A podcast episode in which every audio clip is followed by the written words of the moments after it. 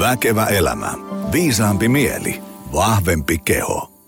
No niin, äärimmäisen hyvää huomenta kautta päivää kautta iltaa arvoisa Väkevä elämä podcastin kuulija. Mukava, että painoit play-nappia ja laitoit jakson pyörimään. Me jutellaan tänään uteliaisuudesta, että mitä ihmettä, mistä siinä on kyse, mitä hyötyä siitä, voiko siinä olla jotain vaaranpaikkoja, mitä se tarkoittaa ihmisen elämälle ja muutenkin siihen, että minkälaiseksi tämä maailman kuva ja käsitys ja, ja, ja elämä sitten lopulta muodostuu.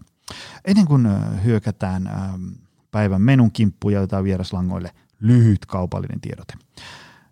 Jos teidän työyhteisöön maistuisi työhyvinvointiluennot, lisävirta arkeen, elämäntaparemonttia, ravintoa, liikuntaa, unta palautumista, heitä mulle mailia joni at optimalperformance.fi tai me optimalperformance.fi sivustolle, niin sieltä löytyy mun yhteystiedot. Katsotaan luentoa, workshopia ää, livenä verkon välityksellä kuntoon. Ja jos sulle kelpaa maan mainio treenimesta, Pasilan paras voimailupyhättö Optimal Performance Center löytyy osoitteesta Pasilankatu 10 tästä Tripla-ostoskeskuksen naapurista. Saa tulla voimailee omatoimisesti tai saa palkata meiltä maan mainion valkun avuksi. Sitten hyökitään päivän teemaan. Hanna Siifen, tervetuloa. Kiitos. Kiva olla täällä. Hei, ähm, sulla on tässä kirja mun enän edessä. Uteliaisuuden taito, kun oppiminen on tietämistä tär- tärkeämpää. Ähm, ihan hirvittävän mielenkiintoinen teema, koska mä itse, ite niinku, mulla on jotenkin semmoinen, en mä tiedä, no se ehkä kohta selviää, onko se joku sisäsyntyinen vai onko mä oppinut tämmöisen äh, suuren uteliaisuuden äh, taidon, koska tuntuu, että se on ainakin semmoinen omanlainen driveri tässä omassa elämässä. Ähm, kerro ihmisille, kuka sä oot, mitä sä teet, mistä tuut, mitä kun sulla aamulla kello soi 6.15, niin mitä alkaa tapahtua? Ei kyllä aamu, aamu onneksi ihan niin aiksi ala, mutta melkein kolme lasta herättää niin, siinä tuntumassa. Ja, ja tota, toki ne määrittää paljon mun päivää, kun ne on kaikki alle kouluikäisiä. Ja tota, mutta, mutta sitten ammatillisesti, mitä mä sitten kun nyt ne on kaikki aloittanut myös päiväkodissa, niin, niin mä oon siis psykologi – ja teen osaamisen kehittämisen parissa hommia, valmennuksia pääosin. Ja sitten tykkään hirveästi sisällöntuotannosta, että tämä kirja oli mulle semmoinen ihan ammatillinen harrastus ja, ja teidän kanssa podcastia ja sen no niin. tyyppistä, että valmennuksia ja, ja sisältöä. Ja, ja tota, mä oon siis aiemmin toiminut työterveyskentällä ja hyvinvointiskenessä ja siinä työ, työkykyskenessä, mutta, mutta löytänyt jotenkin intohimoni tuolta osaamisen ja oppimisen kentältä, että se, se sykäyttää mua Tota, mm, mennään suoraan tämmöiseen niin pääkysymykseen, josta me voitaisiin puhua. Mä, mä, mä en tiedä, tykkääkö mun vieraat tästä, mutta mä aloitan podcastin äh, haluamalla niiltä ytimekkään vastauksen kysymykseen, johon pitäisi oikeasti vastata kolme tuntia. Miksi uteliaisuus on ihmiselle tärkeä? Niin kuin ajatellaan elämän eri vaiheita. Nyt mä, mä e, e, mietin itseäni 41-vuotiaasta miestä ja sitten mulla on kotona kohta kahdeksanvuotias poika, niin, niin tota, se vasta utelias onkin. Mut, niin kuin, mikä tämä uteliaisuusjuttu on? Miksi on ihmiselle tärkeää? No suuri osa ihmisistä on itse utelias jollakin elämän osa-alueella, että kun vaan oppii huomaamaan sen. Ja, ja kun jos vähän tutkii sitä, sitä elämän eri areenoita, niin voi löytyä sellainen kuin harrastus tai työssä joku sisältö tai ihmissuhde, missä sä aidosti oot kiinnostunut ja oppimishalukas ja haluat ymmärtää paremmin ja lisää. Ja, ja meiltä lähes kaikilta löytyy se kokemus, että kuin valtavasti se tuo oppimisen iloa ja jotenkin sellaista elämänmakua ää, arkeen. Et ihan, se, ihan semmoisen niin oppimisen ilon ja, ja jotenkin löytämisen riemun kautta, niin, niin ihmiset tunnistaa sen uteliaisuuden hyödyn. Ja, ja sillä, sillä kulmalla mäkin tykkään puhua uteliaisuudesta, että, että miten se voi tuoda sitä sellaista niin kuin mielenkiintoista tutkimusmatkailua. Oli se sitten sienestys tai, tai vaikka just treenaaminen, että, että sä löydät niin kuin se oman lajis ja haluat oppia siitä lisää, haluat jutella jengin kanssa, että hei miten te treenaatte ja tehdäänkö yhdessä ja haet tietoa ja näin. Mutta toki uteliaisuudesta on hirveästi myös hyötyä ihmissuhteissa. Se, että sä et tiedä valmiiksi, mitä toinen ajattelee, tuntee tai kokee ja lasten kanssa ja parisuhteissa ja toki myös työelämässä sitten, että sä oot valmis kehittämään itseäsi ja ole, ole niin kuin kiinnostunut oman ajattelun ja toiminnan tutkimisesta ja sen kehittämisestä ja ole utelias, etkä ihan kaavoihin kangistunut. Ja suuri osa meistä kumminkin kammaa semmoista leipiintymistä ja jotenkin niin kuin tylsistyy sellaiseen rutiininomaiseen tekemiseen. Jos siis niin kuin sitten uteliaisuus unohtuu, niin mitä siitä sun mielestä sit ihmisellä yleensä seuraa? No toki riippuu vähän siitä, että, että miksi se on unohtunut. Että, mm. siellä, että uteliaisuus on yksi meidän ihmisen semmoista perustarpeista. Me ollaan luontaisesti uteliaita ja halutaan jotenkin niin kuin mm, tutkia ja löytää uusia näkökulmia ja jotenkin olla, olla sille niin kuin jotenkin oppiminen edellä. Mutta on monia syitä, miksi me ei välttämättä aina pystytä siihen. Että jos se unohtuu, niin mun mielestä on kiinnostava kysymys, että miksi, että oot sä vaikka niinku superstressaantunut tai, tai jotenkin sun voimavarat menee ihan vaan siihen selviämiseen, että et silloin ehkä uteliaisuudelle ei ole tilaa. Mä en nyt vastannut sun kysymykseen vielä, mutta että et tavallaan niinku on myös muistettava, että uteliaisuus ei ole aina itsearvoisen tärkeää, joskus on, on niinku ihan hyvä jotenkin, jos sulla on joku kriisitilanne, niin jotenkin – jotenkin tehdä niitä asioita, mitkä on tuttuja ja turvallisia ja mm. varmoja ja, ja ladata niille. Mutta jos nyt on niinku homma jotenkin kondiksessa ja jotenkin ihan ok se hyvinvointitilanne, ei ole ihan niinku räjähtä, räjä, räjä, räjähtänyt se jotenkin se oma elämä sillä hetkellä, niin, niin, niin kyllä jos uteliaisuus unohtuu, niin, niin usein siitä seuraa tylsistymistä, leipintymistä, mutta myös...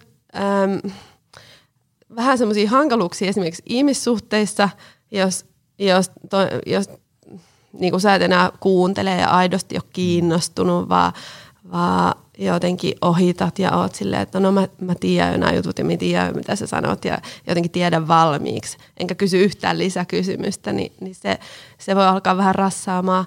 Ja sitten sit työssä toki sä jäämähdät paikalle tai millä tahansa elämän osa-alueella. Sä et oikein pysy enää niin kuin mukana, jos sä yrität tehdä tehdä sitä vaikka duunis samalla tavalla kuin aina ennenkin. Ja sitten maailma muuttuu ympärillä. Mm. Ja, ja voi olla, että sä et enää pystykään tuota vastaa siihen tarpeeseen, mikä sun asiakkailla vaikka on. Tai, tai jotenkin mihin, mikä se sun duunin niin peruspointti mm. olisi. Et, et toki näin psykologina se on niin jotenkin sisäänrakennuttu esimerkiksi mun duuniin se uteliaisuus, että, että on, on vaikea nähdä, että se täysin siitä katoaisi. Mutta toki jos sä vaikka niin kuin kyynistyt tai tai jotenkin vaan niin kuin väsähät siihen työhön, niin, niin on se ihan mahdollista, että kohtaa vaikka sellaisen psykologinkin, joka, joka tota, ei sit aidosti jaksa olla kiinnostunut, että mitä tämä, tämä tarkoittaa, tämä työuupumus tai joku elämän ää, hallinnan haaste, niin mitä tämä tarkoittaa just sulle?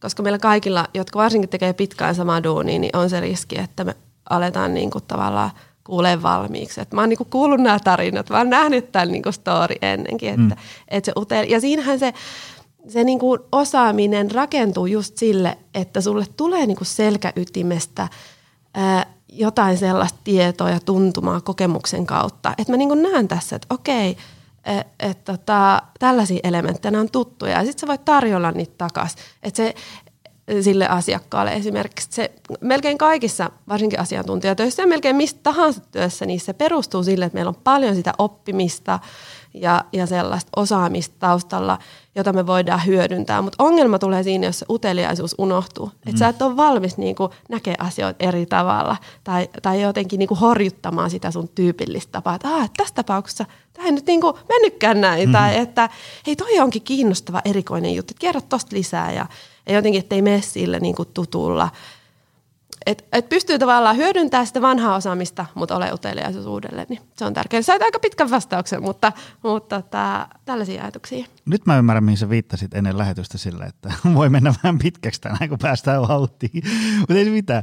Hei, tota, kelataan suoraan tuohon niin tämmöiseen niin ihmissuhde kohtaan. Ja siitä, että tavallaan, että, että niin kiinnostunut ja, ja oppi ymmärtämään toisten tarpeita ja niin edespäin. Ja toiveita ja niin edespäin. Siitä oli sun kirjassa, ää, tota, muistaakseni oma lukunsa myös. Mm. Ää, mä itse asiassa, kun mä vaimon kanssa aamukahvin ääressä puhuin, että sä tuut tänne vieraaksi, me, me tota, jutellaan uteliaisuudesta, niin hän rupesi heti tavallaan kertoa niin kuin esimerkkiä ihmisistä vaikka meidän lähipiiristä, jotka on sillä niin uteliaita, ei, ei sillä niin kuin ne haluaa penkoa luurangot mm. kaapista, mutta hän kertoi niin kuin hyvän esimerkin yhdestä meidän ystävästä, että, että tiedätkö sen, että se on just sellainen niin kuin utelias. Sitten mä rupesin miettimään, että todellakin, koska se on semmoinen, niin kuin, kun se tulee mestoille ja ruvetaan ikään kuin tämmöistä normaalia kahvipöytäkeskustelua, niin sen kanssa jutellessa on ihan semmoinen erilainen viba. Siis semmoinen, että se, niinku, se niinku tajut, että tätä ihmistä muuten oikeasti kiinnostaa, mitä mulle kuuluu, eikä se ole semmoinen, mitä kuuluu. Teekö semmoinen, mm. ja sitten sä et edes kuuntele, mitä sille toiselle mm. kuuluu, vaan se, mm. ja sitten semmoinen niin kysyy lisäkysymyksiä ja niin edespäin. No vähän tuossa jo liippaskin se, että tavallaan niin kuin, miten tämmöinen uteliais, uteliaisuus voi olla niin kuin vaikka parisuhteessa, työyhteisössä, asiakastyössä niin kuin hyvänä apuna? Joo, kyllä se e, usein onkin siellä niissä tilanteissa niin uteliaisuus jotenkin läsnä, mutta on hyvä vähän niin panostaa ja voi harjoitella sitä taitonakin, koska myös ne, ne No jos ajatellaan vaikka tätä tilannetta, toki tämä on vähän erityyppistä, koska, koska mä oon tässä sun haastateltavana, mutta mut ensimmäinen asia on se, että me usein niin kuin, aika paljon keskitytään siihen – että mitä mulla on sanottavaa, miten mä näyttäydyn, saat sä nyt kiinni tästä mun ajatuksesta. Ja esimerkiksi mulla oli eilen taas valmennuspäivä, vähän aikaa ei ole ollut varsinkaan livenä, niin, niin mä huomasin sen valmennuksen alussa, että, että mä mietin aika paljon sitä, että, että no onko mä nyt niin kuin, että, että mitenköhän tämä tulee menee, minkälaisen mielikuva ehkä musta saa, tai osaanko mä esittää nämä asiat oikein koska mulla oli tosi kova tarve niin kuin, haluta niin kuin, palvella hyvin. Ja sitten mä muistin taas itseäni, että hei, että tää, tässä ei ole kyse niin kuin musta. Et mm. Ihan sama, niin kuin, mitä mä sekoilen tai jotenkin, tota, jos en osaa kaikkea jotenkin ilmaistakaan niin briljantisti kuin haluaisin, koska tässä on kyse niistä ihmisistä. Mm-hmm. Että keskity siihen kuuntelemiseen, sä osaat sen kyllä ja mietit, mikä on olennaista. Ja, ja kyllä niin kuin se, niin kuin, että kyllä se kantaa sitten. Että sä saat niin kuin, palveltua niitä niin, niin kun sä keskityt ja luotat siihen, että ne vastaukset löytyy ja jotenkin se dialogi tulee kantamaan. Et se on ensimmäinen, että me hirveästi mietitään sitä niin kuin jotenkin omasta näkökulmasta niitä, niitä hetkiä.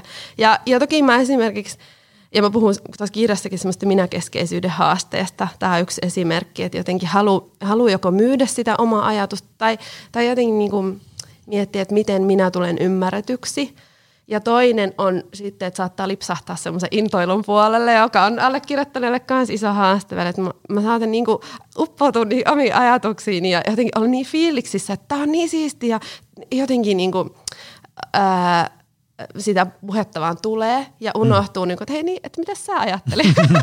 ja, ja, varsinkin, jos oli kyse niin kuin, vaikka tuossa kirjaprosessissa, jos kyse oli vaikka siitä, että sä niin kuin mielipiteitä ja jotenkin, mm. että oikeasti mun pitäisi kuunnella sua, niin se on myös minä keskeisyyden haaste, että se jotenkin se oma niin kuin into menee sitten sen kuuntelun päälle. Et näitä kun oppii vähän tunnistaa ja sitten, että mitä se tarkoittaa käytännössä se toisen kuuntelu, niin niin paljonhan se just sitä kysymysten kysymistä, mm, niin, kuin, mm. niin kuin tekin olitte pohtinut aamulla, että, että jotenkin malttaa niin kuin kysyä lisää. Ja, ja se ei välttämättä tule aina luonnosta, että siihen voi ottaa vaikka avuksi jotain, niin kuin, että mä tykkään vaikka semmoisesta fraasista kuin kerro lisää. Mm. Että jos ei tiedä, no en mä nyt tiedä, että Joni rupeaa puhua jostain, jostain, jostain niin kuin uudesta salitreenistä ja mulla ei niin kuin mitään hajua, että mistä siinä on kyse. Että ei mulla ole mitään kysymyksiä. Niin kuin voisit, jo voisit lähteä ihan vaan niin kuin mm. tavallaan pyytää, että kerro lisää ja, ja että mistä siinä on kyse. Ja sitten sieltä voi löytyä, löytyy jotain kiinnostavia kulmia, mistä mä oikeasti sitten niin poudun ja se kiinnostus herää. Tässä on varmaan se esimerkiksi vaikka mm, mulla ja vaimolla, meillä on tämmöinen perustavanlaatuinen ero, että mä oon tämmöinen ähm, logiikka-ohjelmoitunut insinöörimies, kun mä haen pojan koulusta, niin mä kysyn, että oliko kiva päivä? Sitten sanoo, kyllä, ei. Sitten mä ollaan niin kuin tavallaan, ahaa, asia selvä. Sitten siirrytään seuraavaan, kun taas vaimo kysyy, että no minkälainen päivä oli, mitä teitte tänään? Mm. Tämmöisiä, niin kuin, onko se tämmöinen avoin, avoin kysymys juuri, se oli se oikea Joo. termi.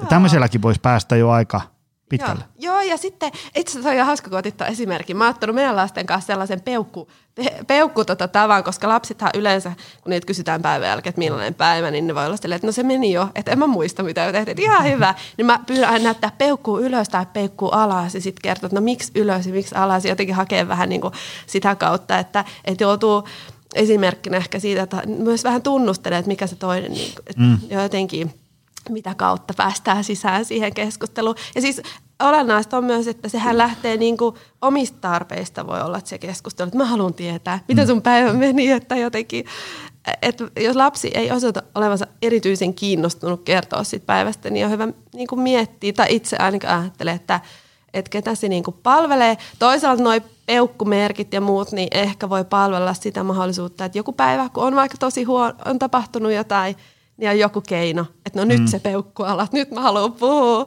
Että kun pitää sitä rutiinia yllä kumminkin, että kysytään Joo. ihan sama ystäviltä, kysytään, että no mitä sulle kuuluu, että vaikka aina nyt ei sit olisikaan mitään sen ihmeempää, mutta se kysymys esitetään. Mutta vielä isompi taito on se, se niinku tunnistaa ne hetket, kun toinen, että toinen alkaa kertoa jostain ja sitten osaa tarttua siihen, että hei, että okei, okay, että et mikä juttu, että mm. et tota, kerro lisää tosta tai tai että olla niinku hereillä, hereillä niille viesteille, mitä sieltä toiselta tulee, lapsilta tai aikuisilta. Meillä on tuohon ähm, peukkuäänestykseen myös semmoinen välimallivaihto, että peukku voi olla tälleen niin kuin vaakatasossa. Se on semmoinen, että ihan ok. ja, Esimerkiksi ja. vaikka me maistellaan jotain uusia ruokia, että olisi hyviä. Sitten no niin. peukku on ihan jees. Ja. Mä oon huomannut, että niitä ruokia voi ostaa sitten vielä lisää. Mitkä niin. Tuossa on nyt vilahtanut sana taito aina välillä. Siis on, ootko se sitä mieltä, että uteliaisuus on – No, oot todennäköisesti, kun kirjan kannassa lukee uteliaisuuden taito. Mutta se, tavallaan, jos se on taito, niin sehän on vähän niin kuin joku, tiedätkö, rintauinti tai, tai, mm. tai ruoanlaitto. Eli me synnytään ikään kuin lahjakkuuden näkökulmasta, ei ihan samalta viivalta, mutta kaikki voi siis opetella sitä. Näinkö? Joo, joo, kyllä. Uteliaisuus on ehdottomasti taito. Toki niin kuin mä aiemmin taisin mainita, niin kyllä me ihmiset ollaan jokainen niin kuin viritetty siihen, että se on ihan perus niin kuin, äh, ihmisluonteeseen kuuluva ominaisuus ja uteliaisuus. Hyvässä ja huonossa.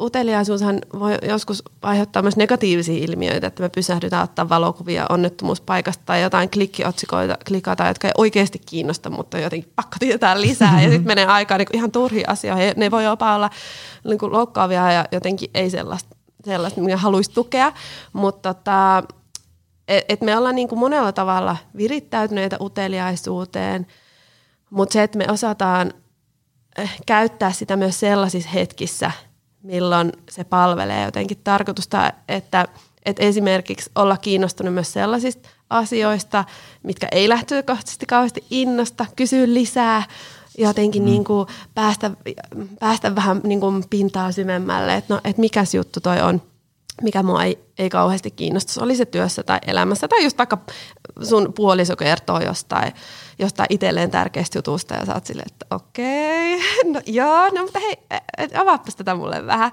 Ja plus sit varsinkin niissä hetkissä, kun, kun tota, tulee vastaan jotain, joka oikein sotii sun ajattelua vastaan ja sä oot, että ei mene noin tai, tai vastakkaisia vaikka tutkimustietoa, että sä osaat myös niiden kohdalle pysähtyä, niin se vaatii, vaatii taitoa. Ja, ja kyllä se on niin kuin jokaiselle ihan mahdollista oppia. Ja me usein saattaa tehdä sellainen hypoteesi, että kun ihminen on utelias, vaikka tätä ja ystävä, niin että se on jotenkin sille luontaista ja, ja se sisäsyntyistä ja se on varmaan aina ollut tollainen, mutta mut kyllä usein todella iso merkitys on sillä opitulla toimintatavalla. Että et sehän on paljon vuorovaikutuksellinen mm. asia ja tietyllä tavalla rooleihinkin liittyy ja, ja jotenkin siihen omaan tapaan olla – olla ihmisten kanssa. E, et siinä uteliaisuuden sisällä on paljon sellaisia erityyppisiä tavallaan niin kuin taitoja ja, ja ehdottomasti kaikki voi niitä opetella tai jotenkin niin kuin ottaa sen uteliaisuuden käyttöön erilaisissa tilanteissa. Mm. Mulle tuli tästä mieleen noi Spotifysta löytyy ilmaisella filosofi Esa Saarisen semmoinen, niin onko se kaksi kertaa niin kahdeksan kertaa kaksi tuntia. Se Esa Saarisen ö, viimeinen luentosetti, mitä se veti Aalto-yliopistossa, se löytyy sieltä. Ja siellä on niin kuin, tosi paljon siitä niin kuin, tavallaan ajatuksen, ajattelun aminohappoja tähän teemaan, mistä mm. sä just mm. puhuit sun mm. kirjan lisäksi. Mm. Öm, tota, mä meinasin säästää tämän kysymyksen loppuun, mutta mä otan sen nyt, koska se, se tuli mieleen. Ö, voiko, niin kuin, onko sulla antaa jotain vinkkejä tämmöiseen niin kuin, ikään kuin uteliaisuuden uudelleen käynnistämiselle. Tiedätkö, jos joku tuolla langan toisessa päässä nyt kuuntelee, että no itse asiassa nyt kuulostaa siltä, että mä en ole muuten ollut vaikka kahteen vuoteen kauhean utelias vaikka mun, mun kumppanin asioista. Tiedätkö, että mm. on päätynyt vähän siihen, että me asutaan kämppiksinä silleen, niin kuin, ja niin edespäin. Tai, tai joku haluaa niin kuin, ruveta opettelemaan tätä. Niin onko siihen, niin kuin, siis nyt, nyt nyt, niin kuin, nyt kaivataan ihan niin jotain konkreettisia vinkkejä. Tiedätkö siis sillä tavalla, että mä voin, niin kuin, jos joku on todennut, että no mä oon nyt näköjään unohtanut vähän tuon lenkkeilyn tai mä oon unohtanut kasvisten syönnin, niin sitten mm. sen jokainen ymmärtää, että no sit ostetaan lenkkarit ja opetellaan vähän juoksea ja siitä se mm. lähtee tai käydään kaupasta hakeen kasviksia. Mutta niin kuin, miten uteliaisuutta voi, niin kuin, jos ajatellaan, että joku haluaa, että tänään kun mä menen töistä kotiin, niin mä haluan olla uteliaampi mun kumppania kohtaan. Niin mitä tehdä? joo, joo. Hy- hyvä kysymys. Ja kyllähän se lähtee siitä, että jos ajatellaan, että mitkä ne on ne uteliaisuuden tavallaan suurimmat esteet, niin, niin eli katsotaan, kun milloin pääsee konkreettia. No lyhyesti, että jos ajatellaan, se, että se on se niin kuin valmiiksi tietäminen ja tietynlainen niin kuin laiskuus, että mä menen sillä – vanhalla tutulla kaavalla. Ja, ja no lähdetään niistä liikkeelle. Niin ihan se, että sä pysähdyt, kun se sun puoliso tulee vaikka töistä tai te kohtaatte, niin että esittää ensinnäkin sen kysymyksen, että no miten sun päivä meni, että tarjoilee jotenkin sille vuorovaikutukselle mahdollisuuden. Ja sitten kun toinen alkaa kertomaan tai, tai vaikka sanoit ihan hyvin, niin tunnistaa, että mikä se olisi se mun automaattinen tapa niin kuin toimii jotenkin tässä. Toisinko mä, että okei, okay, no niin, selvä, että no mitä ruokaa tehdään tänään. Et, et tunnistaa sen oman automaattisen ajattelutavan ja toimintatavan. Ja, ja se on jo usein aika paljon ja vaatii mm-hmm. meiltä oikeasti efforttia, että me tajutaan, että mitä täällä meidän päässä tapahtuu ja että et mikä se mun automaattinen – reaktiomalli on. Ja sitä me saattaa joutua opettelemaan pitkä aikaa, mitä tietenkin jotenkin iskostuneempi se, se on. Mutta kyllä mä luulen, että tuosta pääsee kaikki alkuun. Että ainakin niin ottaa sen pienen raon siinä, sen niin automaattisen toimintavan tai sen ajatuksen ja toiminnan välillä. Ja, ja sitten kokeilee vaikka erilaisia, erilaisia tapoja toimii. Just vaikka se kerran lisää on yksi, että et pyytää vaikka kertoa vähän lisää, tai jos toinen – alkaa kertoa, että no mulla oli vaikka sellainen keissi tai no tänään tuli se yksi mun työkaveri takaisin nyt äitiyslomalta tai mitä ikinä se onkaan siinä päivässä, niin, niin yrittää tarttua siihen. Ja se voi tuntua aluksi vähän jopa niin kuitenkin teennäiseltä, että en mä nyt tavallisesti kysyisi tällaisia mm. asioita tai jotenkin niin kuin, niin kuin että ai kuka se olikaan? Ja, ja tota, mitä, et, mitä se tekeekään? Ja teettekö te yhdessä töitä? Tai jotenkin löytää niin kuin jonkun kysymyksen, mistä lähtee. Ja usein ihmiset ilahtuu, kun niiltä kysyy lisäkysymyksiä, että aa, okei. Okay. Mm-hmm. Varsinkin, ja ihmisethän pääosin yleensä tykkää puhua omista asioista. ja varsinkin kun niitä kuunnellaan, ollaan kiinnostuneita ja, ja pidetään se fokus, fokus siinä toisessa ihmisessä. Mulla on tähän kohtaan pakko kysyä tämmöinen täsmäkysymys, tämmöistä, kun eletään tämmöisessä 2021 maailmaa, niin voisi kuvitella, että kännykkä siinä ihmisten mm. välissä on aika, koska mm. sehän on tavallaan sellainen, niin kuin jos mä olisin tässä nyt luuri kädessä, niin tämä olisi semmoinen, että hei, sulla on tosi kiinnostava asia, kiitos siitä, mutta täällä kännykässä on nyt jotain tärkeämpää. Niin, kyllä.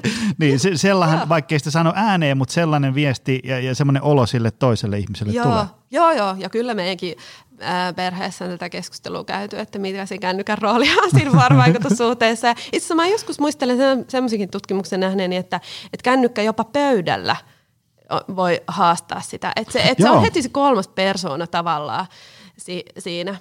Niin. Joo, ja mä siis, mä muistan, um, se taisi olla tämä uh, Simon Sinek, joka jossain sen TED Talkissaan tai tämmöisessä puhuu siitä, että, vaan, että nyt kun mulla on tästä kännykkä, niin se saattaa lähettää jollekin semmoisen viestin, että hei, mä oon kiinnostunut sun jutuista, mutta heti jos tuolla joku mm. viestittää jotain, niin mä otan sen heti. Mm. Että et sä oot tärkeä, mutta et se niin tärkeä ole, mm. että, että mä tavallaan olisi niin 25 pinnaa mun fokuksesta myös tuolla Joo. potentiaalisissa viesteissä jo, ja niin just, edespäin. Just näin, just et näin. Se, et se kännykkä niinku sinne johonkin taskuun, pois Joo. näkyvistä ja niin edespäin. Joo, jo, Sekin kyllä. voi olla kova Joo, joo ja sitten ihan semmoinen niinku katsekontaktin kunnianpalautus, että et katsotaan, kun toinen puhuu. Et, et, ei tehdä vaikka jotain muuta siinä samalla. Että et vaikka me voidaan kuvitella, että et no kyllähän mä kuuntelen, että mä voin ihan hyvin vaikka niinku tiskata tai tehdä tehdä jotain samalla. Mutta jos haluaa oikein niin kuin panostaa siihen mm. kuunteluun ja siihen uteliaisuuteen, niin katsekontakti on tosi hyvä ja, ja voimakas viesti siihen kiinnostukseen. Ähm, sun kirjassa oli tämmöinen oma osionsa tämmöisestä uteliaisuuden porttiteoriasta. Ehtisitkö, ehditkö se jo vähän sitä purkaakin? Mutta mä haluan mennä niin kuin vielä enemmän siihen. On siis, mm. siis tässä oli, niin kuin, siinä oli alaotsikot heräävä uteliaisuus ja sinnikäs uteliaisuus. Me ei nyt tässä jaksossa tarvi purkaa sun koko kirjaa läpi, mutta se oli mun mielestä kiinnostava kohta. Kerro siitä vähän lisää. Joo, no heräävä uteliaisuudesta, siitä me ollaan, niin kuin, sitä me ollaan tässä vähän käsitelty jo. Mm.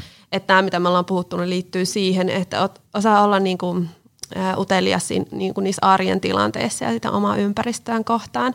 Ja, ja herävässä uteliaisuudessa erityisesti on olennainen semmoinen mm, tietoaukkoteoria, että, että kun sä saat vähän lisää, kun sä saat vähän tietoa, niin, niin se on mahdollista kiinnostua. Et ennen kuin sä tiedät asioista juurikaan, niin sulle ei ole mitään kysymyksiä mielestä. Tai sä, sä et tota, ja, niin kuin, se kiinnostus ja uteliaisuus ei ole vielä herännyt. Et sen sen niin kuin yli pitäisi päästä ja, ja jotenkin herätellä, että no mitä tässä voisi olla mielenkiintoista mulle. Ja, ja ja sitten se, sit se uteliaisuus voi imeä, imeä mukaansa. Ja sitä taitoa, semmoista heräävän uteliaisuuden taitoa me voidaan käyttää joka päivä. Ja siihen myös esimerkiksi erilaiset mediat ja Netflix-sarjat niin tukeutuu, että kun siellä on kiinnostavia, niin kun ne antaa sopivasti semmoista cliffhangeria ja tietoa mm-hmm. ja tarinaa, ja sitten sulle herää sellainen sopiva tietoaukko, mihin sä haluat sen vastauksen, niin se oikein imee sut mukaan. Sitten mä haluan tietää sen, sitten sä katsot ne viisi jaksoa Netflixiä ja oot silleen, että ja sitten jälkeenpäin vähän, että no, että oliko, et, et tavallaan kun se semmoinen mielihyvä boosti on, on ohi, niin että olikohan tota, oliko se ihan fiksu, että se että uteliaisuus, sen herä, herävä uteliaisuuskin on silleen taito, että osaa kohdistaa sitä oikeisiin mm. asioihin, sellaisia, jotka on merkityksellisiä ja herätellä sitä sellaisissa kohdissa. Mutta sitten toi sinnikäs uteliaisuus, tavallaan kun me ollaan päästy portista sisään, niin sitten on mahdollisuus niinku syventyä ja jotenkin pureutua siihen kysymykseen, mikä on herännyt. Että et vaikka, mm, no vaikka toskin, mä kerron tuossa kirjassakin sen esimerkin, että et tota, et on tietenkin paljon vaihtoehtoja, mihin, mihin voisi syventyä. Ja, ja esimerkiksi yksi päivä, kun mä luin Hesariin, niin, niin, niin siellä tuli sellainen, sellainen lehtijuttu vastaan, kun äm, mikä, se, mikä sen otsikko, otsikko olikaan, äly ennustaa elämän. Ja, ja mä olin alkuun silleen, että mitä, että mä oon ihan eri mieltä tästä, ja se oli vielä psykaan proffa ja niin kuin oikeasti varmasti fiksu juttu, mutta se ei niin kuin, jotenkin herätti musta vastustusta ja mä en niin kuin yhtään pystynyt tarttua siihen. Sitten sitten mä pikkuhiljaa tuli jossain muussakin vastaan tämä sama teema ja mä aloin miettiä, että ei vitsi, tämä on just se, mitä, mihin mun pitäisi tarttua. Että tää, tässä olisi mulle paljon opittavaa. Että tämä on se kohta, mihin mun pitäisi sitä heräävän uteliaisuuden taitoa kohdistaa. Oliko Markus Jokela? Voi olla. Koska Markus on ollut tässä podcastissa vieraana myös. Hei, sä saattoi olla muuten, että se tuli, tuli tässä podissa kanssa, että että voi, nyt se on tossakin, että, että mun oikeasti pitäisi. Tässä olisi mulle tosi paljon, hei nyt mä kuuntelen sen jakso. Ja, ja, tota, ja siinä olisi paljon opittavaa, mutta ää, mikä on niinku huomioarvosta, ja nyt me päästään siihen sinnikkääseen uteliaisuuteen, on se, että, että mä en ole edelleenkään, mä oon lukenut se Hesarin jutun läpi niinku silleen skimmannut ja, ja tota, olen tietoinen, että pitäisi kuunnella se jaksokin. Mutta me joudutaan tekemään aika paljon valintoja siinä arjessa, että mitkä on ne asiat, mihin me syvennytään tarkemmin. Mikä on olennaista, mitä mä oikeasti haluan oppia. Mikä esimerkiksi oli tuon mun kirjan kannalta olennaista, mitkä, mikä niinku sisältö ja mikä prosessi. Ja yhtenä päivänä just kun tämä Hesarin artikkeli tuli, niin mulla oli niinku intensiivinen kirjoitusprosessi käynnissä. Mä päätin, että mä, nyt mä kirjoitan, että se on tänään olennaista. Mutta että et, et niinku tavallaan se sinnikäs uteliaisuus on sit valintaa sen suhteen, että mihin me syvennytään ja mikä on meille merkityksellistä niinku jotenkin sinnikkäästi sitoutua. Ja semmoisenakin päivinä, kun se ei oikeasti yhtään hauskaa ja kivaa ja ei yhtään jotenkin uteliaisuus ole pinnalla, niin mä silti haluan tähän oppimisprosessiin nyt sitoutua. Että mä pyydän sitä palautetta tänäänkin vaikka tästä mun mm. työstä, vaikka mä periaatteessa joo, mä oon kiinnostunut, mutta nyt se ei tunnu kauhean kivalta. Että ne on vähän erityyppisiä tavalla uteliaisuuden suuntia, niin semmoisen niin laaja-alainen ja sitten semmoinen syventyvä. Tähän laaja-alaiseen uteliaisuuteen voisin kuvitella, että liittyy nämä tämmöiset ikään kuin vähän tämmöiset vaaranpaikat. Siis siinä mielessä, kun mä tunnistan itteni semmoisista, että äm, varsinkin jos on vähän liikaa aikaa, niin sitten tulee vastaan kaikkia uusia asioita. Kaikki kuulostaa hirveän mielenkiintoiselta. Sitten näkee, niin kuin, että ei vitsi, mä haluan ottaa tosta selvää ja mä haluan tohon panostaa ja niin edespäin. Ja sitten mä huomaan näkkiä sille, että on mennyt kolme-neljä kuukautta ja mun – uteliaisuus ja mielenkiinto ja ajankäyttö on hajautunut niin kuin 27 asiaan, mikä johtaa siihen, että mä en sitten tiedä, okei, okay, mä oon niinku yleissivistynyt aika paljon, mm. mutta mä en sitten oikeasti tiedä hirveästi yhdestäkään niistä, plus mä en ole saanut niinku edistettyä niitä mm. sillä tavalla. Et jos on vaikka joku, tiedätkö, että ää, mä haluaisin, niinku, ää, että meidän työntekijöillä on enemmän töitä ja sitten mä niinku kartoitan, että okei, tuossa on niinku pari tollasta juttua, mitkä voisi olla kovia. Sitten mä otan niistä selvää, sitten yhtäkkiä tuleekin niinku 5, 6, 7 uutta juttua ja sitten tuli noin 12 uutta juttua ja sitten toi on mielenkiintoinen mm-hmm. konsepti mm. ja sitten tavallaan se, se pakka leviää ihan täysin ja sitten mä huomaan, että kolmen kuukauden päästä, että mähän en ole nyt niinku edistänyt, mä oon niinku jäänyt tiedätkö, sillä niinku, tavallaan tämmöisenä niinku – flipperin kuulana sinne niin kuin näiden eri kiinnostusten kohteiden väliin ja mä en ole saanut mitään niin kuin edistettyä eteenpäin. Mä voisin kuitenkin, niin kuin, mm. tiedätkö, vaikka elämäntaparempassa voisi olla vähän samanlainen, että kun ihmiset että okei, voisi ruveta katsoa vähän jotain fiksumpaa syömistä, niin sen sijaan, että ihminen vaikka – ottaa jonkun yhden jutun. Nyt mä lisään puolilautasta kasviksia lounaalla ja päivällisellä ja teen, teen sitä joka päivä. Niin ihminen jää pallotteleen, että no pitäisikö mukailla tota diettiä vai tämä pätkäpaasto vai lautasmalli vai ravitsemussuositukset mm. vai pitäisikö paastohommia. Sitten mm. tavallaan siinä voi kulua pitkä aika ikään kuin siinä pähkimisessä ja mitään konkreettista tekemistä ei synny. Mm. Ja se mun alkuperäinen kysymys se varmaan se unohdit tämän mun messuamisen aikana, mutta oli just se, että niin kuin, uteliaisuudessa olla niin kuin jotain tämmöisiä vaaranpaikkoja tai sellainen, että niin kuin vie vähän sivuraiteille siitä, mikä oli se alkuperäinen tavoite. Joo, joo mun mielestä kuvasi tosi hyvin tuon yhden keskeisen uteliaisuuden haasteen, että, että erityisesti kun semmoista niin kuin, mahdollisuudet, erilaiset kiinnostavat niin kuin suunnat, niin ne alkuun voi herättää just sitä innostusta ja että hei, jes, tämä voisi olla, mutta jotenkin mulle hyvä ja jotenkin potentiaalisesti tosi hyödyllinen ja, ja siisti, niin, niin sitten kumminkin se oppimisprosessi, jos me äh, lähdetään siihen tosissaan, niin se vaatii aika paljon energiaa ja resursseja. Et vaikka ne voi olla pieniäkin muutoksia vaikka elämäntapa elämäntaparemontissa, niin ne vaatii kuitenkin aika paljon sit niinku duunia. Mm-hmm. Tai, tai niinku sellaista henkistä energiaa ja ihan aikaakin. Niin, niin tota, silloin pitää olla aika silleen realistinen, että mihin mä niinku sitoudun ja minkä mä nyt oikeasti tästä valitsen. Ja senkin jälkeen, kun jotenkin se niinku semmoinen mahtava alkupöhinä on kadonnut, että mitä mä sitten sit jatkan. Ja, ja kyllä just se oppiminen – oli se mikä tahansa uusi tapa tai, tai uusi tieto tai, tai jotenkin osaamisalue, niin, niin se vaatii energiaa, se vaatii meidän aivokapasiteettia ja, ja, ja niitä niinku resursseja, niin, niin siinä pitää olla realistinen, että mihin mä, mihin mä lähden. Ja jokainen meistä varmaan tunnistaa sen, että miten se keskittymisrauha on niinku todella ihana juttu ja tärkeä juttu, että, että on semmoinen tunne, että nyt kun mä teen tätä, niin mä voin keskittyä tähän – eikä mulla ole niin kuin miljoona erilaista keskeeräistä asiaa tässä harteilla, mihin mun ajatukset jotenkin kulkeutuu ja, ja, ja jotenkin mä yritän ratkaista niitä pois vaan, että, että pystyy jotenkin tekemään niitä valintoja ja sitten keskittyy. Ja monet, monet oppimisprosessit niin vaatii sitä.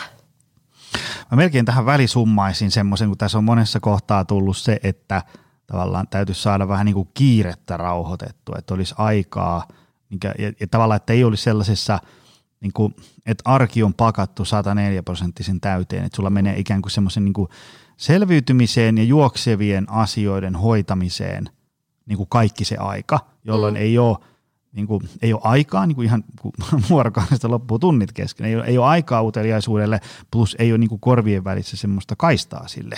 Ja, ja tota, jälleen kerran, kun mä itse usein – silloin, kun postailen tämmöisistä arjen metataidoista, niin tota, ähm, puhun siitä niin kuin kiireen vähentämisestä, koska kun sä saat niin kuin pikkusen sinne kalenteriin löysää, niin moni asia helpottuu tosi paljon ja, ja, ja sekin helpottaa mun mielestä se, semmoisen niin hyvinvoinnin suorittamiseen, koska se hyvinvoinnin suorittamisfiilis syntyy hyvin usein silloin, kun ei ole riittävästi aikaa ja sä koetat niin kuin survoa sitä väkisin sinne.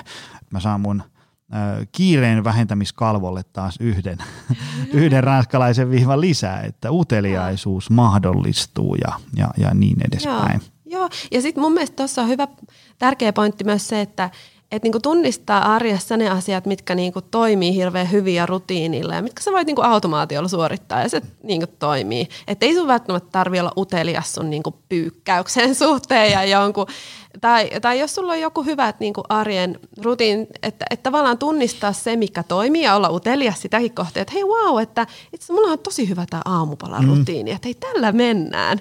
Ja, ja itse asiassa kun puhutaan oppimista ja uteliaisuudesta, niin se on aika tärkeää tunnistaa jo se, mikä toimii.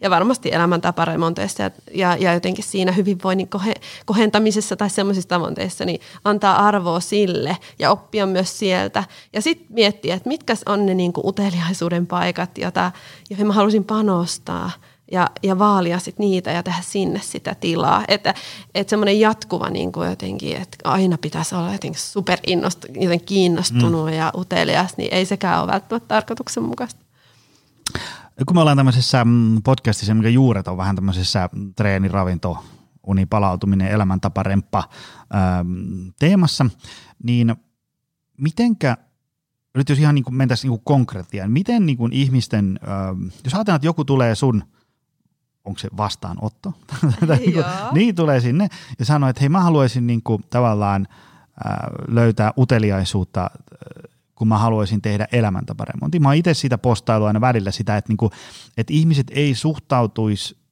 elämäntaparemonttiin ikään kuin sille, että nyt mä latasin tämän treeniohjelman ja ruokavalion ja nyt mä joko onnistun tai epäonnistun. Mm. Nyt musta joko on tähän tai ei ole.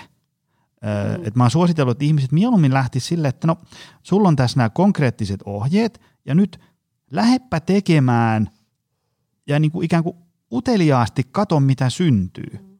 Niin kuin, minkälaisia tuntemuksia, minkä sä koet hankalaksi, mikä on helppo, koska eh, on aika harvoin sellaisia lappuja, niin kuin joku ruokavalio tai treeniohjelma tai joku palautumiskavalkaadi, että ne ihan sellaisenaan sopii just sulle. Mm. Jotain pientä hienosäätöä pitää tehdä sinne tänne ja niin edespäin. Meidän ei tarvi elää kuin, niin kuin tyyli viikko, niin sitten tavallaan pitää vähän niin kuin soveltaa niitä asioita siellä arjessa. Ja sitten jos sä oot semmoinen binäärisen jyrkkä, että tämä joko toimii tai ei toimi, tai tämä sopii mulle tai ei sovi, niin sitten kyllähän se nyt on ihan selkeää, että se menee sitten pieleen. Mutta jos olisikin mm. liikkeellä ikään kuin semmoisella niin kuin uteliaisuuden tämmöisellä mindsetillä, että okei, pannaan homma käyntiin ja katsotaan, mitä tästä kehkeytyy. Mm. Mitkä on sun ajatukset niin kuin uteliaisuuden – liittämistä tähän niin kuin elämäntaparemontin tekemiseen. Joo, jo, mun mielestä on tosi hyvä ajatus. Harva asiahan toimii.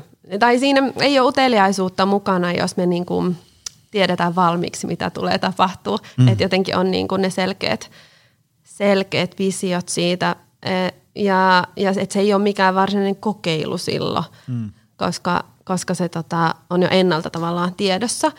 Tai että siinä on ne kaksi vaihtoehtoa et ehdottomasti uteliaisuus on hyvä lähtökohta. Mä ymmärrän sen, että moni rakastuu sellaisiin niin kuin lupauksiin, että nyt kun sä teet tämän, niin sun elämä on täydellistä ja jotenkin sä saat pyykkilauta ja, ja ihmiset haluaa niin kuin tietää, että no nyt kun mä panostan tämän, niin mä saan tämän lopputuloksen ja tämän niin kuin, tästä seuraa tätä, että me sen verran ollaan tarkkoja siihen, että mihin me meidän kallisarvoisia, kallisarvoista energiaa niin kuin käytetään me yritetään säästellä sitä viimeiseen asti. Ne on hirveän houkuttelevia, että se on niin kuin ymmärrettävää, että me toivotaan että niitä isoja lupauksia mennään niiden perässä, mutta tota, siinä niin kuin jää ihan valtavasti sitä niin kuin oppimisen mahdollisuutta käyttämättä, jos me ei yhtään siinä prosessin aikana niin tutkailla, että hei, mitä tässä tapahtuu ja mitä mä voisin oppia ja, ja mikä tässä niin kuin on mulle jotenkin toimivaa ja mikä hankalaa. Ja se on mun mielestä hyvä sanonta, kun sanotaan, että, että kokeilusta voi, että ne voi niin onnistua tai sitten niistä voi oppia. että, Toi on hyvä. Toi on hyvin sanottu. Joo, aina, aina, aina voi oppia jotain. Se on ehkä vähän kirkasilmästä ja joskus toki, jos joku menee aivan penkin alle, niin, niin se ei ehkä tunnu just sillä hetkellä, että aivan mahtava oppimiskokemus.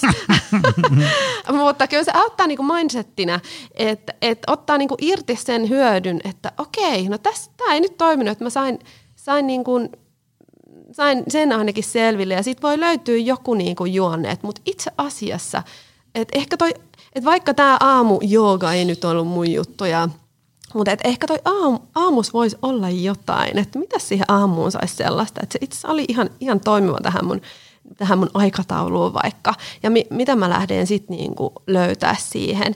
Että ei jätä niitä niinku oppimisen paikkoja tavallaan käyttämättä.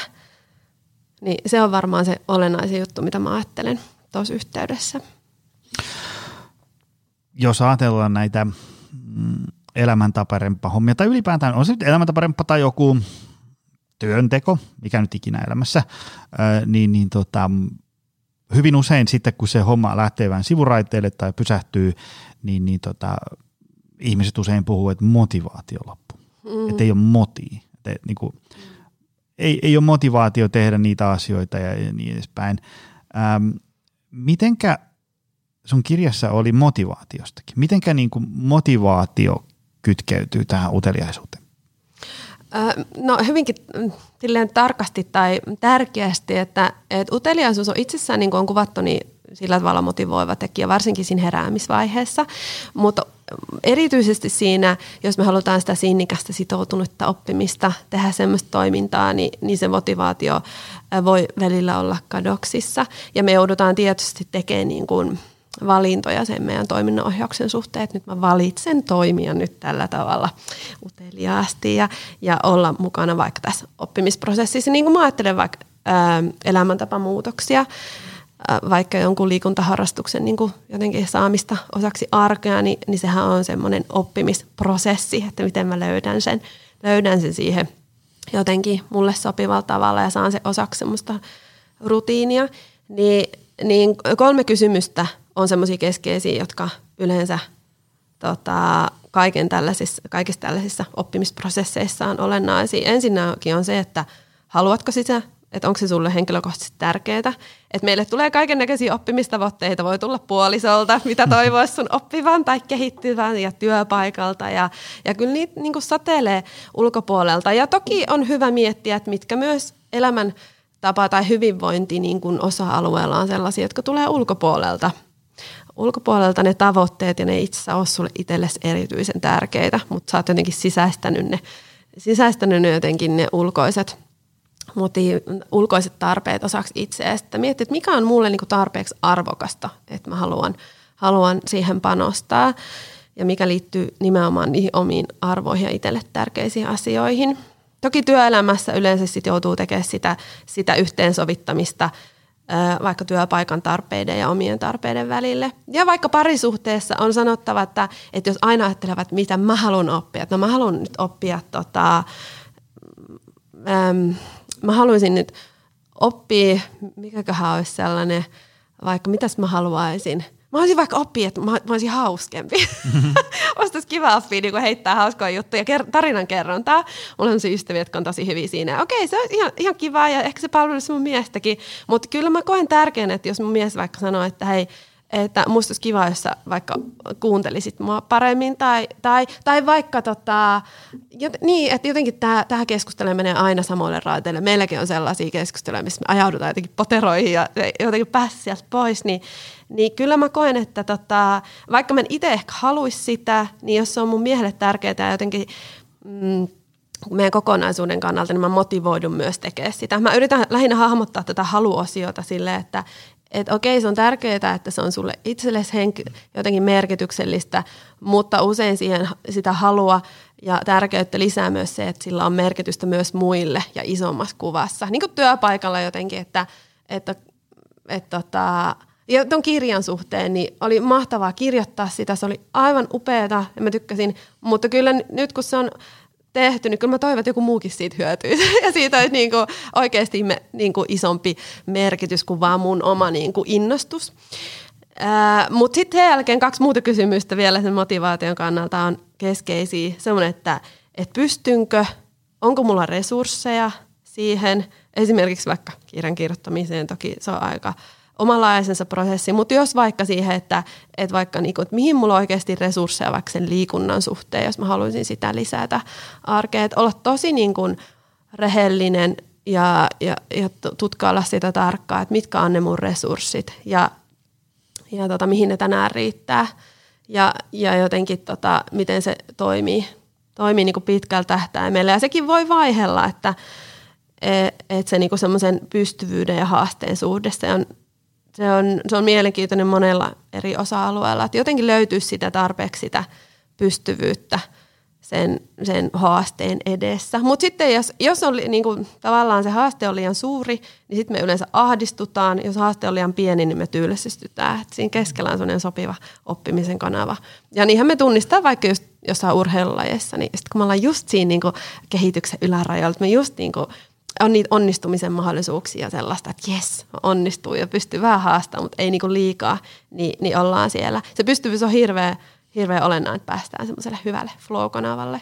Ja sitten kolmas on, on motivaation kannalta semmoinen niinku uskallukseen liittyvä kysymys, eli että uskallaanko, että aiheuttaako tämä mahdollisesti tämä mun toiminta niinku altistaako tämä mun vaikka häpeälle tai, tai tota, joudunko mä pettyä itseeni. Että ne on semmoisia, jotka jotka tota, saattaa häpeän pelko ja pettymyksen pelko niin estää meitä toimimasta ja kokeilemasta uusia juttuja.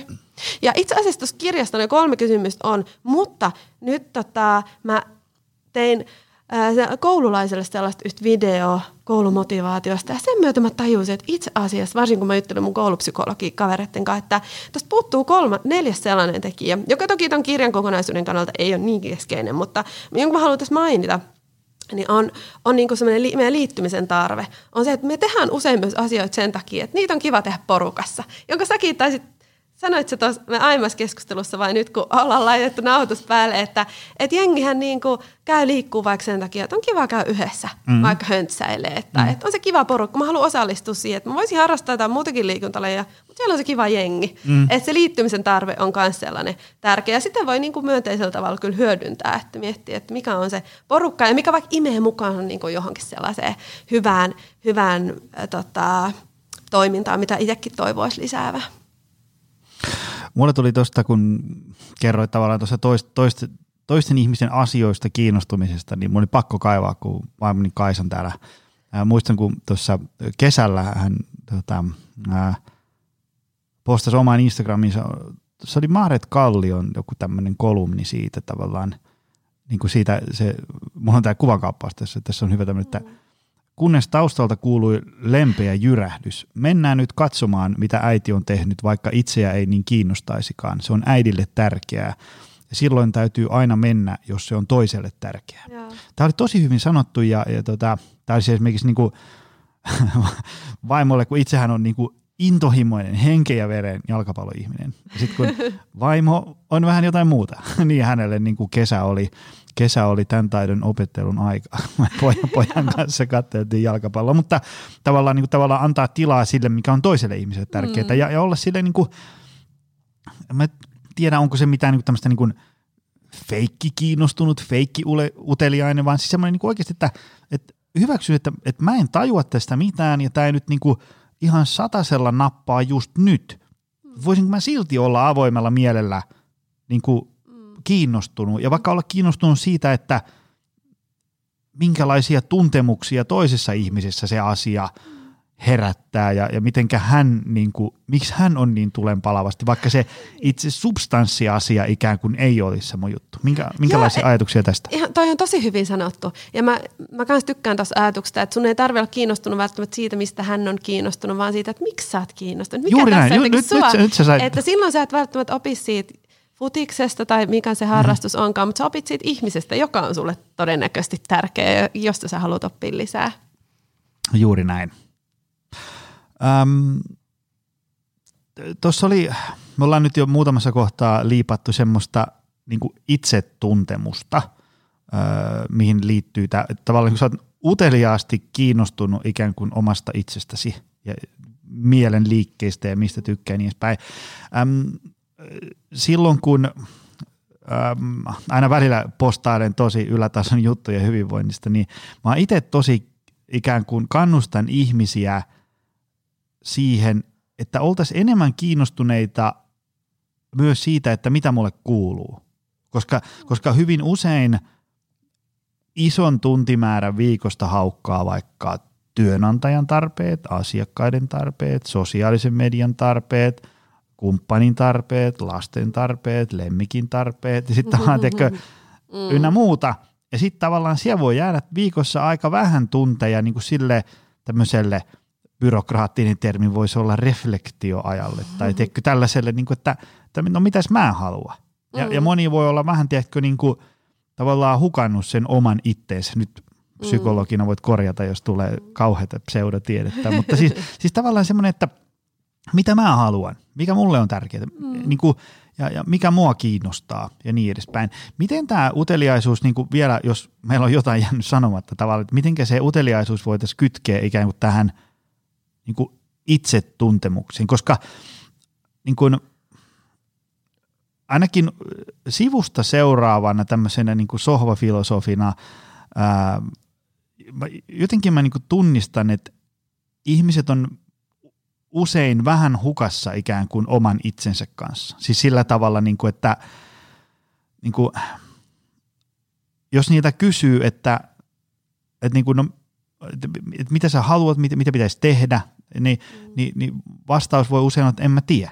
Kun ei, ei mm. välttämättä niin pysähtynyt miettiin, että, että mikä mulle on tärkeää ja niin edespäin. Mm. Sitten tavallaan sit se voisin kuvitella – niin tavallaan sinne niin kuin maton alle alkaa kumuloituun tauhkaa ja sitten se tiedätkö, niin kuin räjähtää sieltä pihalle silleen, että sitten tulee ne, että nyt mä lähden tästä parisuhteessa ja nyt mä lähden tästä työpaikasta ja fuck it, ja tiedätkö, sille, niin, niin tota, ää, että jos sitä niin kuin tavallaan ennakoivasti voisi vähän niin kuin miettiä, että no, mitäs mä haluan täältä mun ainutkertaiselta elämältäni ja niin edespäin. Mm. Saatko sä mitään otetta, mitä mä yritän ajatella? No kyllä mä luulen. Tai katsotaan.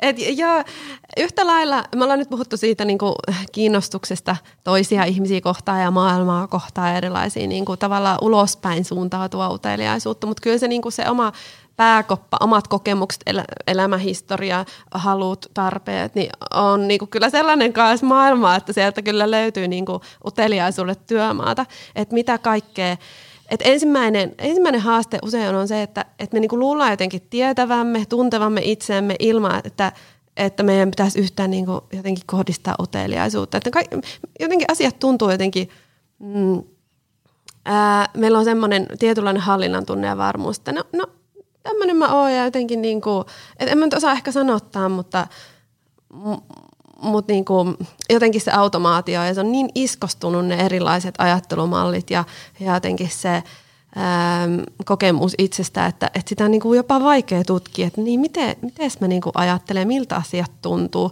kun ne, me, me ollaan jotenkin niin kuin sokaistuttu tavallaan sille. En tiedä, saatko sä nyt siitä kiinni, mutta mm-hmm. yhtä lailla kuin ulkomaailmaa kohta me voidaan tavallaan sokaistua ja tietää valmiiksi ja jotenkin selittää, niin kuin, että tässä on kyse tästä ja näin tämä menee ja mä tiedän tämä ja piste ja näin toimitaan. Niin yhtä lailla itseä kohtaan me voi olla aika niin kuin sokeita, että mitäs, miltä asiat tuntuu ja mitä miten mä koen nämä. Ja, ja sekin vaatii sitä pysähtymistä ja jotenkin tota, itse tutkiskelua ja, ja sen ajan ottamista, että, että mi, mitäs mä itse ajattelen. Ja siinä yhtä lailla kuin äm, toisen ihmisen tunteminen, tunteminen ei tarkoita sitä, että siihen tuli joku päätepiste, että nyt minä tunnen sinut mm. ja, ja piste, niin itseäänkin joutuu niin aina uudestaan uudestaan tutkimaan että, ja yllättymään ja oivaltamaan, että ahaa, että tämä tuntukin musta täältä, tai mä ajattelen tästä näin, tai toiminpas mä jotenkin hassusti jotenkin tossa, että, että, että yllätinpä itsenikin, että annetaan niinku tilaa, tilaa myös sille itsen yllättymiselle. Ja, ja se, on niinku, se näkyy eri ihmisillä, joillakin se näkyy sillä tavalla, että, että, tota, että voi olla just niin, että ei tunnista vaikka omia tarpeitaan ja halujaan. Ja toisilla voi olla sellainen, jos, jos tavallaan tämä uteliaisuutta ei siihen itsetuntemukseen kohdista. Toisilla voi olla niin, että voi olla vaikka lukkiutuneita ajattelutapoja, että mä tiedän, mistä mä tykkään, mä tiedän, millainen mä oon, ja sitten mä seuraan niitä sokeasti. Ja jää mahdollisuus sille, että voisikin olla joku harrastus, voisikin olla joku työ. Mulla esimerkiksi toi kirja oli sellainen juttu, että mä en ikinä olisi pari vuotta sitten uskonut, että voisin kirjoittaa kirjan. Ikinä mä en edes miettinyt, että se voisi olla mulle mahdollista. Mutta sitten onneksi mä sain tartuttua siihen hetkeen tai ideaan, joka tuli, että miten se olisi kirjan kirjoittaminen, että olisikohan siinä jotain. Ja se kuulostaa jotenkin, niin kuin, jotenkin vähän semmoiselta ähm, siirappiselta, mutta se on oikeasti aika makeata, mm. kun tajua, että ei vitsi, mä kirjoitin kirjat, mitäköhän mä vielä, niin kuin, mitäköhän kaikkea voisikaan tehdä ja, ja se uteliaisuus herää. Että et jotenkin pääsee niistä lukkiutuneista ajatuksista, että tunnistaa tavallaan, että siinä on niin kuin monenlaista työmaata. Joo, ja se tota, no, mä itse olen tänä päivänä täyspäiväinen yrittäjä. Mulla on kaksi osakeyhtiöä. Mm. ja sitten mä sparrailen aloittavia yrittäjiä, ää, pyöritellään kuntosalia, käyn luennoimassa yrityksiä niin edespäin. Mä oon alun perin tuotantotekniikka- ja teollisuustalouden diplomi-insinööri ja mm. semmoinen 13 vuotta sitten mun suusta on tullut moneen kertaan lause, että monta asiaa voin tehdä, mutta ikinä en rupea yrittäjäksi. Ja tässä ollaan. niin, että se, se, mistä usein, kun, kun mä itse vaikka käyn työyhteisössä luennoimassa tai, tai tuossa salilla valmentaa jotain, niin, niin mm, tiedätkö kun sä ihminen, jolla on vaikka vähäiset voimavarat, niin se, se on niinku mm. tavallaan urautunut siihen, että tämmöinen ihminen mä nyt oon. Mm. Ja tätä tämä mun elämä nyt on. Ja tämmöistä tämä mun arki nyt on.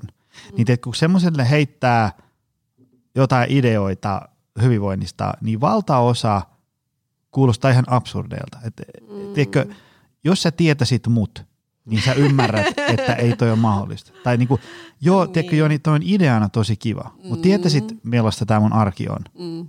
Ja sitten se on, se on tosi harmi, siis okei, musta ei voi tulla Yhdysvaltain presidenttiä, ja, ja, ja niin kuin, mä en juokse 100 metriä alle 12, mutta mä voin olla aika hyvässä kunnossa, ja mä voin olla aika pirun suorituskykyinen – ja mä voin kolmen vuoden päästä mulla voi olla sellaisia asioita, jotka nyt tänään kuulostaa niin kuin ihan, että joo, ideana kiva, mutta ei ole mahdollista. Mm. Että tavallaan niin kuin meissä ihmisissä on huomattavasti enemmän niin kuin potentiaalia ja saavuttaa asioita, tehdä asioita kuin miltä meistä tänään tuntuu. Mm. Ja Tämä ei ole siis kehotus, että nyt kaikkien pitää ruveta niin kuin mm. suorittaa elämäänsä ja saavuttaa kaikkea, mutta tavallaan tietää se, että sellaiset asiat, mikä tänään kuulostaa, että ei ole mitään toivoa, mm. niin jos tänään tai vaikka huomenna aamulla alkaa niin kuin määrätietoisesti pala kerrallaan paiskii hommia sen eteen, niin kaikista mm. meistä on huomattavasti enempään kuin, mm. niin kuin mm. mist, mi, miltä niin kuin tänään tuntuu. Kyllä. Joo, ja mä tykkään tota lähestyä siitä näkökulmasta, että pohtii, että, että että mikä on mulle oikeasti tärkeää, mitkä on ne mun arvot. Ja sitten alkaa miettiä, että no mitä se tarkoittaisi niin toiminnan ja käyttäytymisen tasolla. Ja sen jälkeen voi lähteä pohtimaan sitä omaa sisäistä maailmaa ja ajatusmallia, että mitäs täällä on sellaisia ajatuksia, jotka niin auttaa mua jotenkin toimimaan, lähtee – lähteä vaikka treenaa tai lähteä seuraa sitä Jonin ehdotusta. Ja mm. mitkä on niitä ajatuksia, jotka taas sitten Hannaa vastaan. Ja mun mieli sanoo, että no ei toi toimi, ei toimi, toi, mm-hmm. sä et pysty siihen. Ja et sit tutkii niinku tavallaan sitä omaa sisäistä maailmaa ja niitä omia ajatusmalleja, lukkiutunut jotenkin sellaisia suhteessa siihen itselle tärkeisiin asioihin. Että se ei ole välttämättä tarkoituksen mukaista, että, että me jotenkin opitaan kyseenalaistamaan ihan kaikkia ajatuksia, jos, ne ei, jos niillä ei ole mitään väliä. Siis esimerkiksi mä en usko, että musta tulisi koskaan hyvä laulaja, mm. mutta tota, ja ei mulle ole relevanttia nyt tutkia. Sillä ei oikeastaan väliä, että on, onko mun mieli, onko tämä mun mielikuva oikea vai ei, ja olisiko musta potentiaalia, koska se ei nyt ole mulle tärkeää. Mm. Mutta sitten jos se oikeasti niin kuin sykäyttäisi musta jotain, ja se, se olisi mulle niin kuin, että vitsi, laulaminen olisi niin siistiä, niin mm. sitten olisi, olisi järkevää miettiä, että no, no pitäisikö mennä laulutunneille, tarkoittaisiko sitä, ja mitkä ajatukset, tunteet on siinä niin kuin, mitä mun pitää vaikka sietää ja minkä kanssa mun pitää mennä siellä laulutunnelle, vaikka se ajatukset ei musta ikinä ole tähän. Ja, ja, ja tavallaan tutkii myös sitä niin kuin ajatuksia, tunteita silleen, silleen aina suhteessa tavallaan siihen oikeaan toimintaan. Et se on mun mielestä aika, aika tärkeä jotenkin ajatus, kun pohditaan tota itse tutkiskelua. Että et jotenkin on myös hyväksyttävää, että et siellä on niinku kaiken näköistä kamaa. Mm-hmm. ja osa on sitten syyt tarttua. Tota, Miten me nyt sitten päätettäisiin tämä meidän ähm, uteliaisuuden taito teemainen jakso? Mitä niin kuin, nyt tuossa kun ihmiset on tunnin kuunnellut ja nyt me halutaan vapauttaa ne villinä luontoa oleen uteliaita, niin mitä? Anna tämmöiset klassiset pari tipsiä. Joo. No mä eh, mielelläni antaisin semmoisen tipsin, että lähtee tutkimaan niinku sitä jo nykyistä uteliaisuutta – että mitkä ne on ne elämän osa-alueet, missä uteliais niin loistaa. Että tavallaan ei tule myöskään sitä mielikuvaa, että ah, nyt taas yksi uusi lisää tuonne listalle, että ole utelias. Eh, et toki äh, voi miettiä uusia uteliaisuuden suuntia, mutta myös se, että tunnistaa itsessään niin ne ne asiat, missä on jo utelias, mitä se tarkoittaa, minkälaista toimintaa se niin kuin, miten se näkyy ja, ja oppii ehkä niistä jotain elementtiä, että ah, miksi ne, miksi ne on niin kuin, jotenkin herättää musta uteliaisuutta. Ja voisiko jollekin toiselle osa-alueelle, missä uteliaisuus ehkä puuttuu ja sitten kaipaisi, niin voisiko tota sitä hyödyntää. Niin mä yleensä tykkään aina näistä, niin kuin, että tavallaan lisätään sitä, mikä toimii, toimii tota, ajattelutavoista et, et, ja sitten niin kuin, että huomaa, huomaa sitä hyvää jo olemassa olevaa ja oppii siitä. Ja sitten toki tota, voi, voi ainakin alkaa tunnistaa niitä pisteitä, että, että mitkä on sen lisäksi, että mikä niin kuin vetää puoleensa, niin myös sitä, että mitkä on niitä hetkiä, että ei oikein kiinnostaisi, mutta että voisinko mä löytää tästä jonkun kulman. Ja sitten myös niitä hetkiä, että mitkä oikeasti hankaa vastaa. Mm. Että et pystyisikö sellaisenkin, sellaisenkin uteliaisuuden hetken löytää, että joka niinku ei herätä niinku yhtään todellakaan uteliaisuutta, vaan päinvastoin. Niin niitä voi lähteä esimerkiksi tutkimaan, jos nyt uteliaisuuden taidon kehittäminen kiinnostaa. Kyllä. Hei, ähm, löytääkö sut jostain? Voiko sun juttuja seurata lisää? Onko se jotain somekanavia ja nettisivuja? no joo, nettisivut on hannasifeen.fi. Ehkä jos kiinnostaa tämä uteliaisuus ja oppiminen teema, niin suosittelen kuuntelemaan mun oppimisen psykologia-podcastia, joka löytyy noista bodipalveluista. Niin siellä, siellä juttua riittää lisää monesta eri näkökulmasta. Mahtavaa. Hei, kiitos tästä. Tämä oli, tämä oli äärimmäisen hyvä ää, syväsukellus uteliaisuuden taitoon. Menkää ihmiset hakeen toi kirjakaupasta. Mä oon ehtinyt sisällysluettelon selailee ja sivuja sieltä täältä ja sehän on mainio. Tämä on tehty vielä tuommoiseen niin kuin helposti nautittavaan muotoon, että tämä ei ole mikään niin kuin 600 sivuinen, vaan tämä on tämmöinen niin kuin tiivis paketti. Joo, ja aika semmoinen tarinallinen, että menee vaikka lenkkipolullekin hyvin. Hyvä. Hei, kiitos tästä. Kiitos tämä sulle. Mainio setti. Ja kiitos sulle, arvoisa yleisö. Me koitetaan taas ensi viikolla lisää. Se on moi.